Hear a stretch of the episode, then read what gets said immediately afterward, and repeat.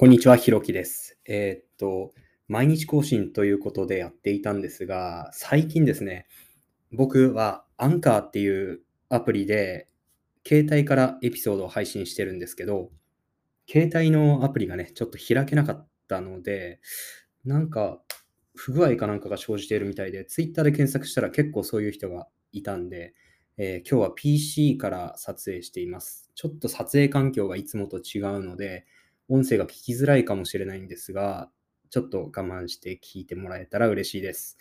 えーということで、3日ぐらいね、えーっと、サボったというか、できなかったというか、そんな感じだったんですが、えーっと、その間に考えてたことを結構メモしててですね、うーん、そうだな。最近すごく感じたのは、えー非合理性をバカにしないというか、合理的であるイコール正しいというか、合理的であることが理にかなっているわけではないという、なんか意味わかんないと思うんですけど、えーっと、というのもですね、僕、最近小さな習慣っていうのを、えーっと、積み上げることをやっていて、昔というか、若い頃、学生時代とかは、例えば、1日100円ずつ貯金するとか、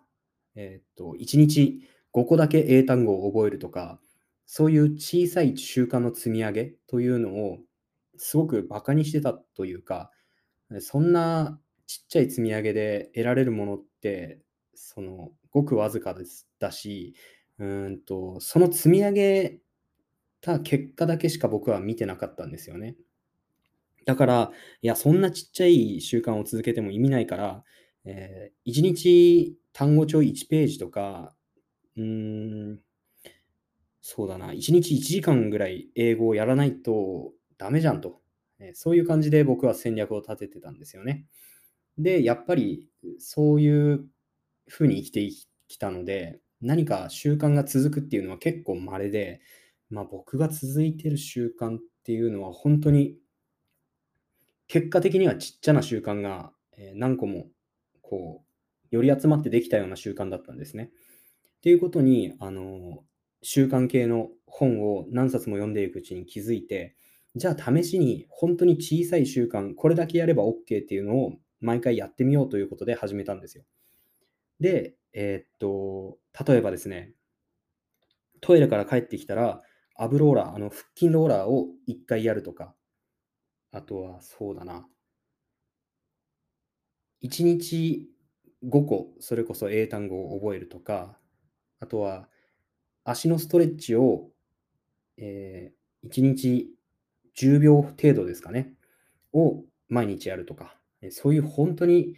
昔の自分が今の僕を見たら、いや、バカじゃないのって言っちゃうぐらいのちっちゃい習慣を何個もつこう作ったんですよ。で、それで気づいたんですけど、うんと、そのちっちゃい習慣を始めるっていうこと自体に、あ、ちっちゃい習慣を積み重ねていくこと、そのちっちゃい習慣で、えー例えば単語、5単語を、えー毎日積み重ねていく、その数だけに意味があるんじゃなくて、こう、行動のハードルを思いっきり下げることができるんですよね。そのちっちゃい習慣って。あの、毎日の基準を絶対に上げないと。単語5単語だったら、えー調子がいいときは10単語、20単語って覚えてもいいんだけど、毎日必ず5単語はやると。えーそういう基準を上げないっていうことが、行動のハードルを大きく下げるっていうことが実はミソで、その、合理的に考えると、ちっちゃい習慣で得られるものってビビたるもんだって考えてしまいがちなんですけど、その、何冊も本を読んで、知識を積み重ねることで、あれ、これって本当は自分がやっていないけど、実際やったら何か気づきがあるのかもしれないっていうことが分かって、ようやく始められたんですよ。だから、今まではですね、その、ちっちゃいことをコツコツとやってる人というか、例えば、よくビジネス、ビジネス系の本とかで書いてあるのが、あの効果性を大事にしましょうと。例えば、えーサブスクを解約した方が、スーパーで2、3円の差額を、えーと、何キロも離れたスーパーに行って回収するよりも効率がいいですよみたいな話をよく目にするかと思うんですけど、それって必ずしも、あの、その人にとってサブスクを解約することが最適な戦略かと言われると、うん、なんか違うんじゃないかなっていうふうに思ってきたんですよね。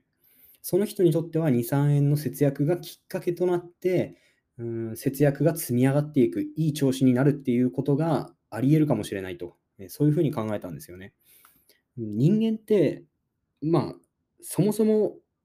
不合理な存在なんですよね。これは、あの、心理学とか行動経済学とか、あとは、そうだな、進化心理学とか、まあ、とにかくいろんな学問で最近言われてることですよね。うんと、ダン・アリエリーの本とかで予想通り不合理とか、あとは、ファストスローとかですかね。そういう本とかでいろいろ言われてますけど、まあ人間ってそもそも不合理な存在だから、論理的にこう考えて一見合理的に思えるものが実は自分にとってはうまくいかなかったりとか、一見全く合理的でない行動がきっかけとなって調子のいいこう状態に持っていけるっていうことも、えっと、全然あるっていうことが、まあ、今更ながら分かったという、分かったというか、うんと、なんて言うんだろう、深く理解したって感じですかね。うん。あ、こういうこともあるんだなっていうことが最近なんか、うん、そのちっちゃい習慣を続けることを通して分かってきたという感じですかね。なので、あの、まあ、結論、小さい習慣、あの、をバカにせずに、とりあえずやってみるっていうのが、すごく大事なのかなって思いました。まあ、とはいえね、あの、エビデンスのないなんて言うんだろう、自己啓発書とかで言われてるような、えー、っと、鏡に向かって笑顔であの問いかけましょうとか、そういう、なんていうのかな、エビデンスがないようなことを何でもかんでも試すっていうのは良くないとはやっぱり思うので、そこはバランスなんですが、うん自分の、えーと経験則で今までバカにしてきたようなことっていうのが実はやってみると自分にとってぴったりの戦略だったっていうことは結構あるので、うん、その辺のバランスを考えてやった方がいいのかなという、えー、気づきでした。はい。ということで、今回も全くね、あの、まとまりのない話をしてしまいましたが、まあ、これも小さな習慣ということで、あんまりこう基準を上げずに毎日やることを第一目標として頑張っていこうかなと思います。ということで、今回は以上です。ありがとうございました。